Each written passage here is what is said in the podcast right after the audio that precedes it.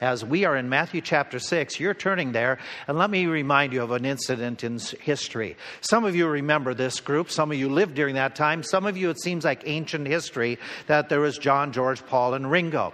One of the fellows, George Harrison, was uh, one of the early uh, group, uh, part of the group of the Beatles, and his sister was very, very, very involved with their up, their coming up as they were in Liverpool, and they were doing some of those different stints in just local clubs and pubs.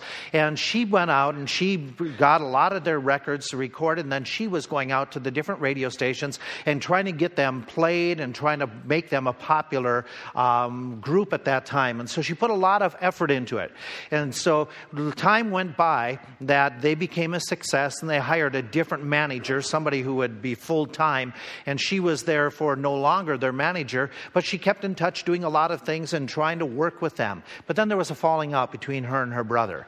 The falling out came that when she bought an inn and she used the title for one of his from one of the songs as the uh, as the name for her inn and kind of riding on his coattails, he got upset, and the two of them had a rift that developed that they ended up getting so ticked off at each other they didn't talk for decades and decades and decades. Didn't see each other, didn't talk, even though they owed a lot to each other. It wasn't until right around 2000 when he was diagnosed with cancer that they reconciled.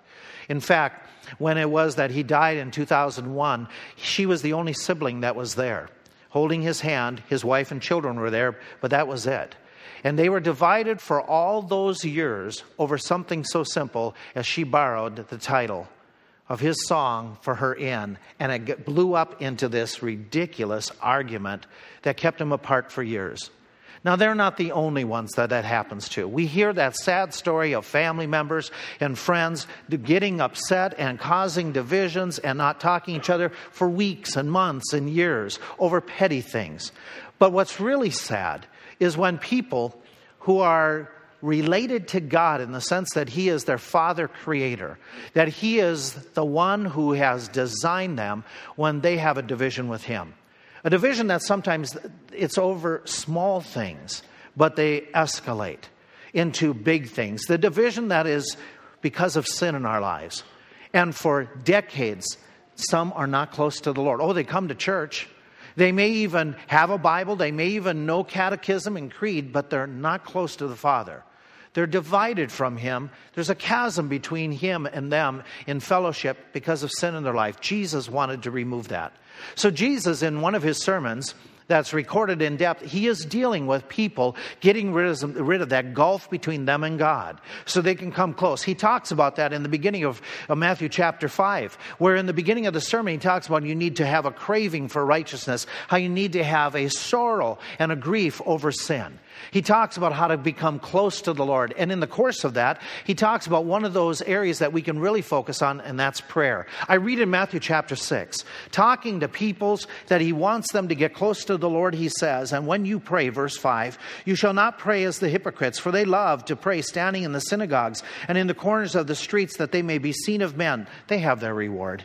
But you, when you pray, enter into your closet, and when you have shut the door, pray to your Father in secret, so that your Father, which sees in secret, shall reward thee openly. And when you pray, don't use vain repetitions as the heathen do, for they think that they shall be heard for their much speaking. See? He's talking about a division that even comes to people between God and people, even in prayer. Be not therefore like unto them, for your Father knows what things you have need of before you ask him. After this manner, pray. Our Father, which art in heaven, hallowed be thy name.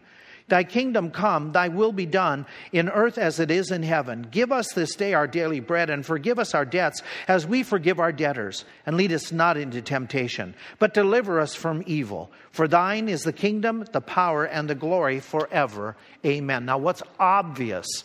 In this, in this small passage is Jesus wants people to pray. He wants them to get close to his Father. But what's obvious is not only that he wants you to pray and be close to the Father, he wants you to pray effectively.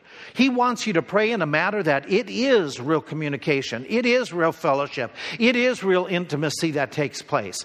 And so he gives some practical suggestions that you can follow, such as if you're going to pray and have impact and get that gulf closed, what you need to do is have a retreat with God. A time and a place on a daily basis that you are going to discipline yourself to make sure you do it and that it is a spot where you can focus on the Lord. I was reading one author who was talking about how he in his home had set up in his den, living room area, a small little circular table. And there on the table, he met with the Lord, he said, on a regular basis as long as they lived in that house. Every morning, he'd get up a half hour earlier than anybody else and have his time with the Lord. And on that table, he went and got himself a crown of thorns, a replica of the one that Christ wore, and put it on the table to remind him visually that Jesus had made this possible through his sacrifice. He said he also got a small replica of a shepherd's staff so that as he prayed often, he'd put his hand on that staff to remind himself that Jesus is the kind shepherd, the good shepherd that wants to guide me, wants to lead me. And he said there were some of the most sweetest times in his life reading his Bible and having that prayer time in that set corner of that room that he said he missed that spot. Even when they went to a different house, that and then the family grew, that he had to find a different spot. But he said that one of all was where he really developed and really learned to have his prayer time. Now, you've seen the film, some of you, The War Room, advocating that same idea. Have a spot where you can get alone with the Lord. Jesus goes on and says, not only do you need to have a retreat, you need to have a relationship with God. That is, you need to understand that you, though you are a creature of God, you can say, I'm in the family of God in the sense that you are one of His creation.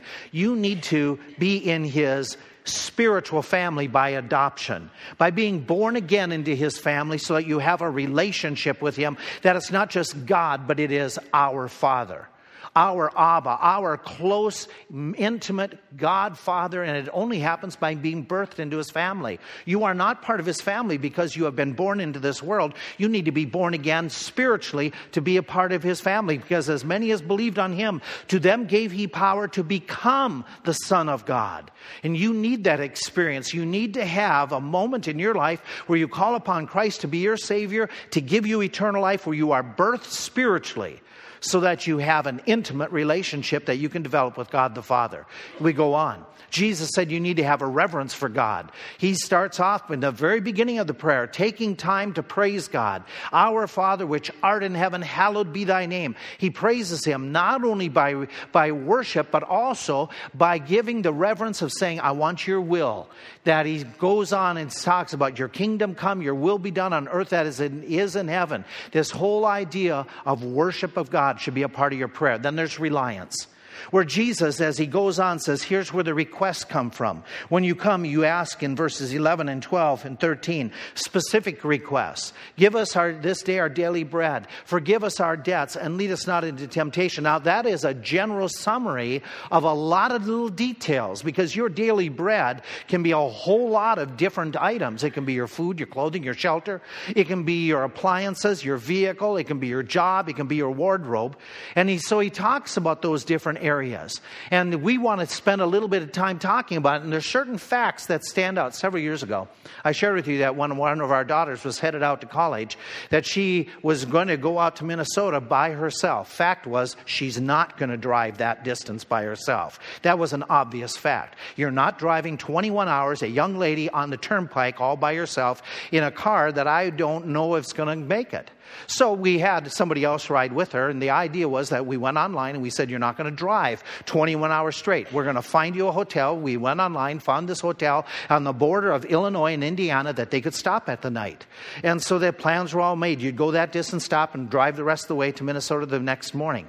And so they get there at night the pictures were great, but when they pulled up, as I shared with you before, they pulled up and the thing was under construction. The pool that was outdoor, outdoors, the fence was broken down, and the plate glass had had some of the plywood covering it up, and so it wasn't very appealing. But it had a sign that said it was open. So they walked in and they said it was even less appealing inside the lobby. The lights were not working in the lobby. They were flickering and they were flashing. That anybody who came in with any kind of medical problems, they could easily all of a sudden go into a seizure. They were flashing so bad. They said at the counter sat a young man that was less appealing for this hotel. The fella didn't look like he was a hotel keeper. He looked like he was a gangster from the ghettos of Chicago. And so they talked with him. He says, Yeah, I got your reservations. Let me check it out here. And he got it all taken care of. They get in the elevator. It was less appealing. The elevator rattled, it shook. It got up to the floor. And, you know, after it slipped a couple times, it gets out. They walk into the hallway and they said, Here it was, this hallway. Their room was halfway down. And in the hallway, there's one light. And it's not in the ceiling, it's hanging by one wire. And they said it was scary. We get to the door. We can't get the door open. We have to put our shoulders in it to get the door open. Worse yet, we can't get it shut to secure it. They checked out the room. There was a dirty sock, dirty underwear inside the room. So then they all of a sudden they heard noise down the hallway. And then they heard a baby crying. They were scared, but they couldn't hear, uh, they couldn't see anything. They opened the door, which wasn't secured anyway, and there was nobody there, and all the rooms looked dark fact stood out. They were in the Bates Motel. They were not in a normal motel. That was fact. Fact number two, that was real obvious. They're not staying there. They're not staying there. They got, they're getting out of there. They called us and said, You're not staying in? I don't care what the internet said about this place. You know, if it's true, if it's in the internet, it must be true. So they went down, they told the guy, We're not staying here, we're leaving, cancel our reservation. And his comment was, We get a lot of that. I guess so. Simple facts that were very obvious right from the start okay, that came glaring out. You, when you go through the Lord's Prayer and you read verses like verse 11, there are some facts that stand out. We looked at some last week. I want to focus in on verse 12. Forgive us our debts. When you start highlighting just that one phrase and look at it, folk, there are some facts that are very, very obvious that come bursting off this page that jump and show you that there is some important truth in that little phrase that is absolutely amazing. Let's take a look at those facts. Fact number one is this Jesus is concerned about your spiritual life. When he says, pray this, forgive us our debts as we forgive our debtors, fact one, he's concerned about your spiritual life. Now, I understand that Jesus is concerned about your physical needs. I know that. I see that in verse 11. Give us this day our daily bread. I see when you jump down in the passage, verses 25, 26, 27, 28, all the way through, that Jesus talks about the idea that he's going to clothe you. I have no doubt that Jesus is concerned about your and my physical needs. But when he's giving the list, of just a summary of the different items that we need to rely upon the Father for in verses 11, 12, and 13. Two out of three of those are dealing with your spiritual life. The one is dealing with forgive us our debts, the other one is lead us not into temptation. So Jesus puts a greater stress on your spiritual needs than your physical needs, according to this passage. Now, that's no surprise to any one of us in this room that Jesus is concerned about you and about your needs. We understand that a parent, a good parent, will be very concerned about all areas of the child's life, including their spirit. We understand that a good spouse will be very concerned about their spouse's their mate's needs. That the husband will do what Jesus said that he would do, that he would try to provide the spiritual needs of the wife, not just the physical needs. We understand that wise owners like Jesus, that they will take care of their possession, their property, for we are bought with the price that we belong to him. We understand good leaders they will be concerned about the needs of their followers. We understand good friends, like Jesus, will take care of the needs of their friends, all their needs the physical, the spiritual, the emotional. We understand that family members, the normal family, the functional family, that they are concerned one for another, like our brother Jesus is concerned about us as a ruler. He's concerned about us, his subjects. He's concerned about our physical, but he is even more concerned, according to verses 12 and 13, about our spiritual needs. And so that's fact number one. Jesus is concerned about your spiritual needs, and you ought to be as well. You ought to be concerned about your spiritual relationship with God Almighty this morning as much, if not more, than Jesus Christ is. There's another fact. Fact number two. Fact number two is Jesus wants you to live a pure and holy life. How do I know that? He says, Forgive us our debts. He wants them out. He wants the sin out of your life. He's even going to go further and say, Lead us not into temptation. He wants you to live a pure and holy life. This is highlighted throughout Scripture. Be ye therefore perfect as my Father is imperfect. Be, he says, Be holy. Walk in the light. Don't walk in darkness. Jesus wants you to live a pure life, a life where your words are pure pure, a life where your actions are kind and just, a life where your sexuality is pure, a life where your activities and your ethics when it comes to finances are pure and holy. That's what he wants from you. And it doesn't make any difference what age you are. It doesn't make any difference what gender you are. It doesn't make any difference what our position in society. Jesus wants from us a pure and holy lifestyle where we are morally upright and living in righteousness. Fact number three. Fact number three is this the problem we have is our sin. The problem is it's there. Forgive us our sins or our debts. It is a problem that we all have, but the point is, some of us don't even recognize it. Some people don't even know how they look to God. In fact, there are some people they don't even know how they look, period. Okay?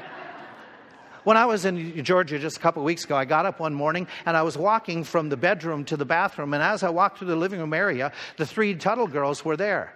And they started giggling and laughing, and they were too polite to say anything when I said, What's the matter, girls? Okay, what's so funny? Well, the funny was me. The funny was I was having a really bad hair day. And I didn't even realize the bad hair day. Now, I understand some of you sit here in the pews and you're probably doing it right now.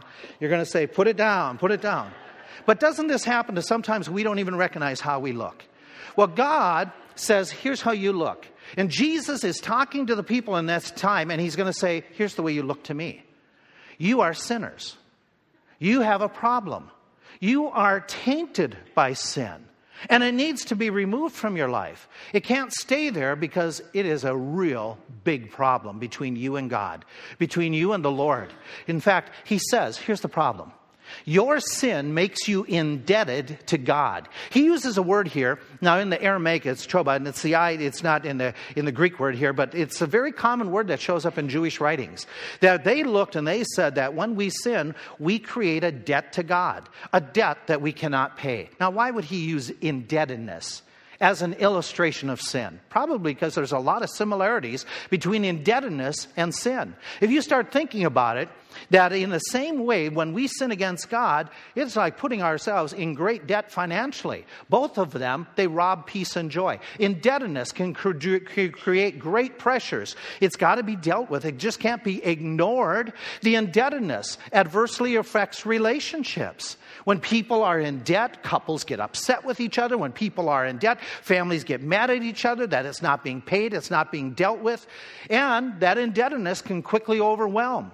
It can imprison a person. It can take over their life, the financial indebtedness. The same is true about sin in our life.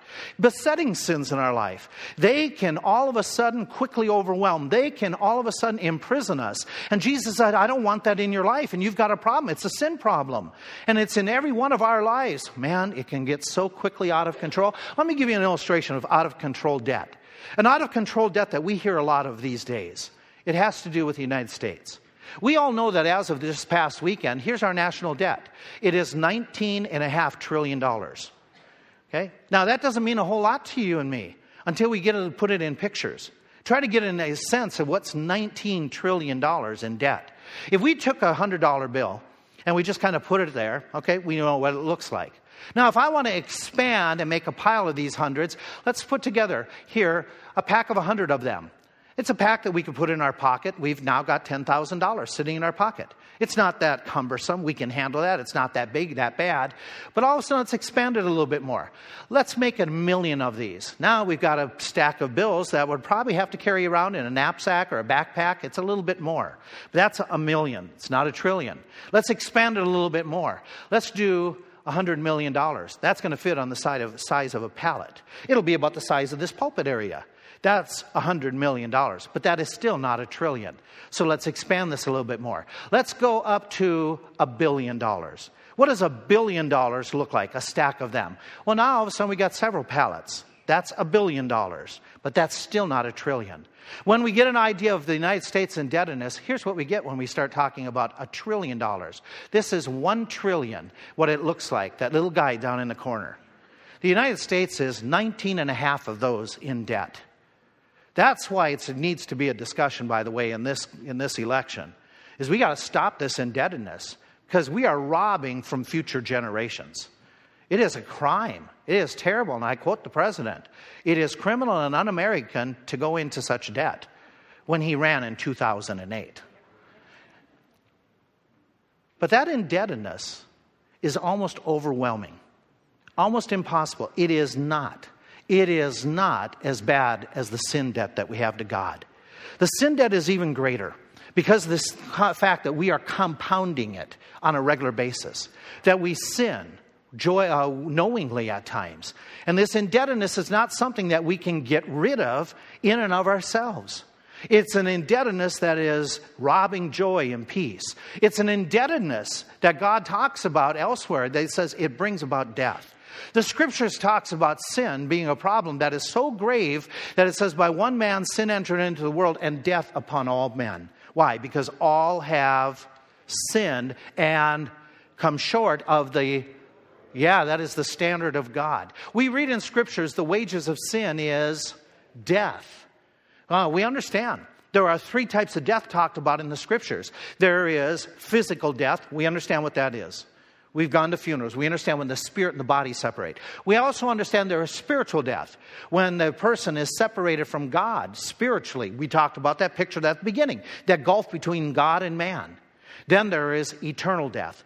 That is that spiritual death that goes into eternity, that there is no reconciliation, that it is forever, and the place that the person is put because of their sin is in hell, where they are separated from God forever and ever. That's eternal death. And so when we talk about sin, we're talking about a pretty serious problem. We're not talking about somebody's tough standing up. We're talking about separation from God. A separation that every single one of us in this room, we've got this issue with. He says that it is something that has caused you to be in debt to God. It is something that brings about death in your life. Now, that spiritual deadness, let's remind ourselves you who are dead in sin, that was you and me. Before we were born again, we are dead in sin. And I remind you that we don't hang on to dead critters. We don't hang on to dead bodies. They become putrid. They're like Lazarus in the grave after four days, and Jesus said, Roll away the stone. And the sister says, Lord, you don't want to do that. He stinks. There's decomposition. There is putridness. Do you understand that when he talks about us being spiritually dead, we are putrid in the nostrils of God?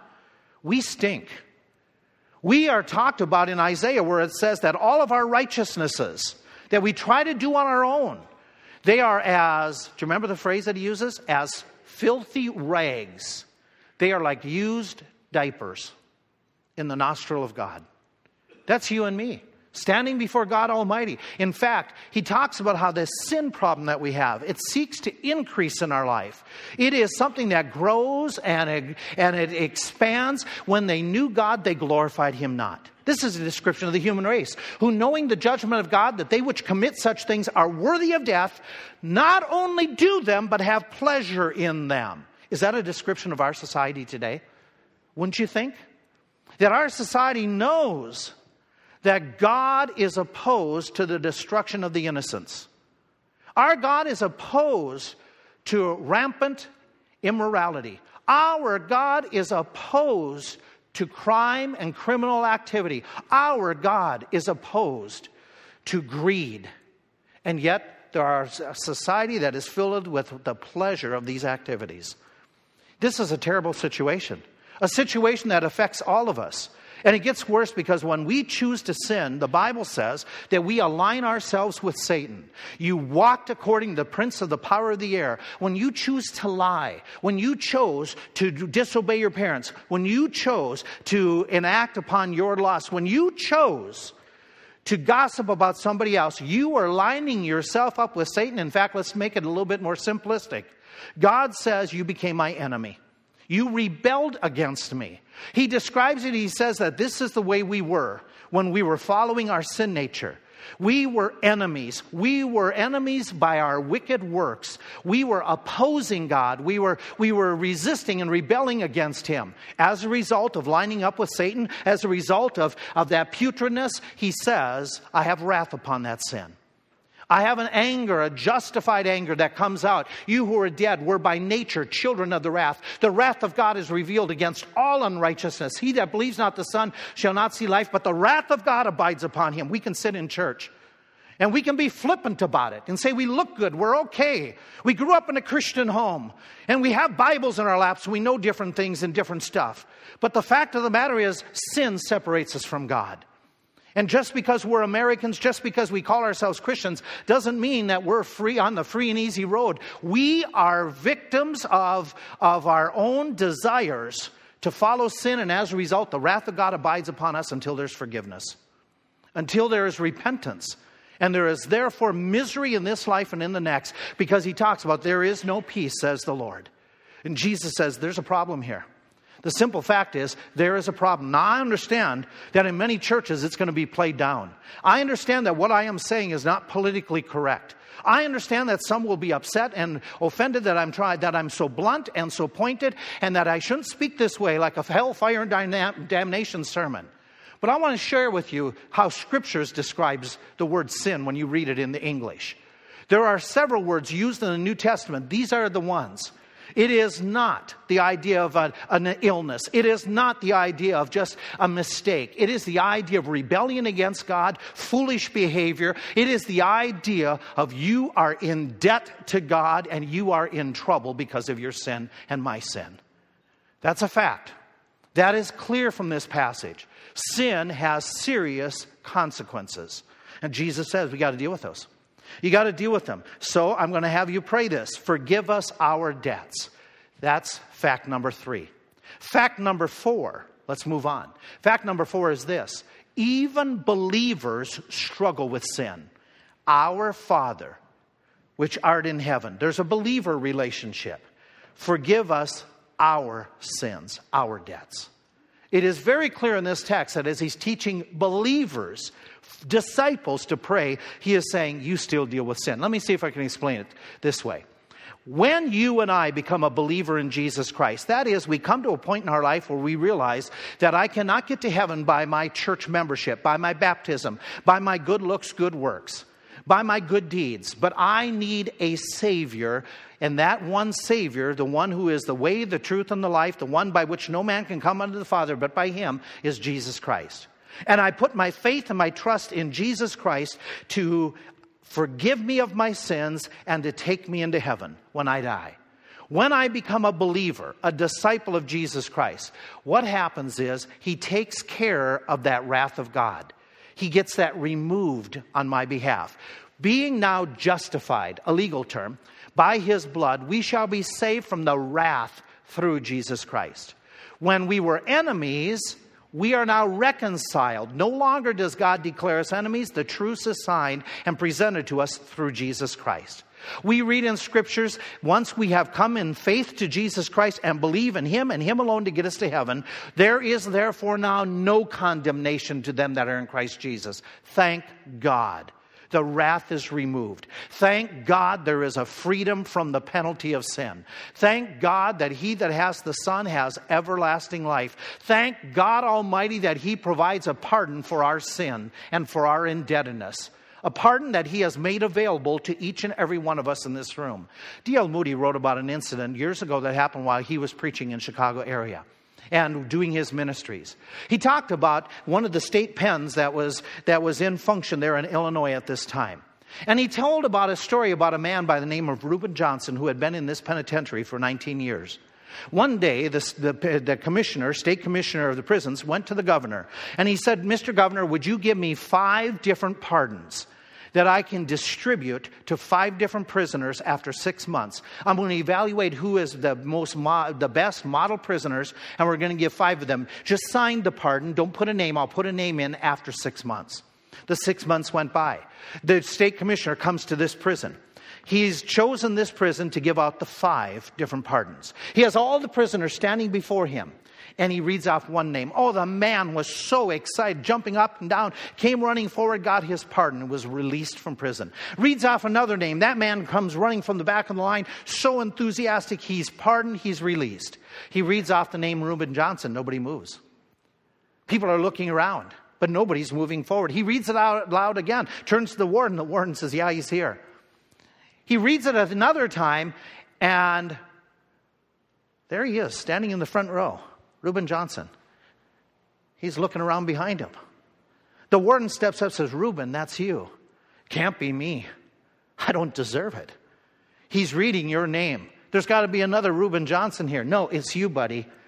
It's you. Johnson couldn't believe that he was given a pardon after all these years. For what he had done, he could not believe it. He fell to his knees, bursting in tears, in gratitude and appreciation, and believed it had to be somebody else. He was astounded that he was pardoned. Folk, you've been pardoned from your sin. It is astounding and amazing. It is amazing that God would forgive me of my childhood and my adulthood sins. It's amazing that God would forgive my sins with my mouth, my mind, my deeds. It amazes me that God forgives me of my anger, of my terrible conduct at times as a dad and as a spouse. It is amazing that He gave a pardon. A pardon. Oh, you know what's more amazing? That God just doesn't have five pardons, He has one for every single person who will take it. That's amazing.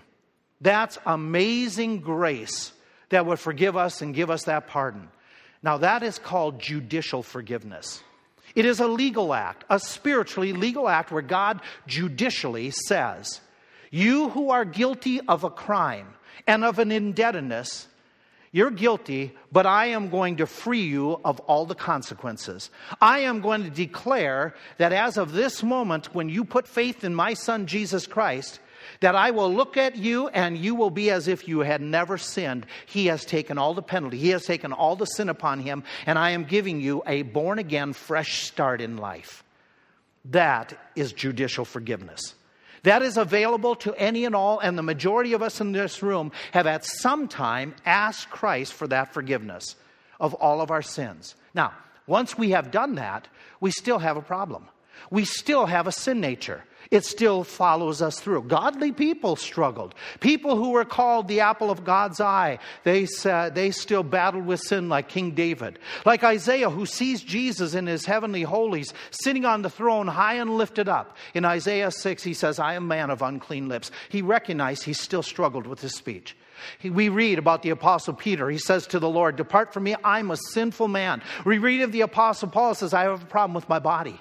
Who shall deliver me from this body of death? He talks about in Romans chapter 7.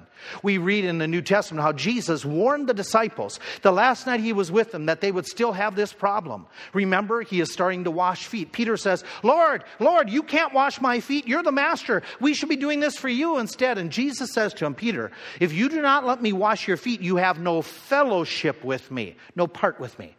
And Peter, being the impulsive man that he was, says, Well, if washing my feet means you're going to be, you and me can be tighter and closer, then wash my whole body. Give me a bath because I really want to be close to you. And, God, and Jesus, God, responds this way.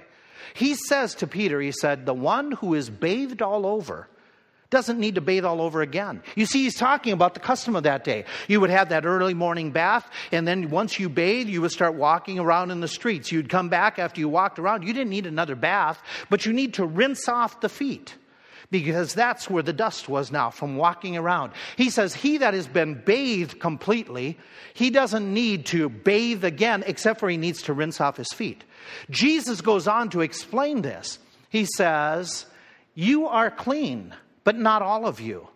You, you have been washed, and he's going to talk about spiritually now. You have been bathed, but not all of you are bathed spiritually. And we read that he says, he's in referring to Judas. How Judas has not been cleansed of his sin by faith in Jesus Christ. And so Jesus is using a physical picture to picture the spiritual issues that we have. That you and I, though we are followers of Jesus Christ, we still need to every day rinse off the sin in our life, or we're not going to have real close fellowship with Him. We have a problem. That problem is we're not perfect. That problem is we are not sinless. And as a result, when we have sin in our life, we are still God's child, but we separate that fellowship, that intimacy with us. Let's do this. Let's do number five. That fifth obvious fact that just stands out from the phrase, forgive us our sins, our sins, as a believer, our sins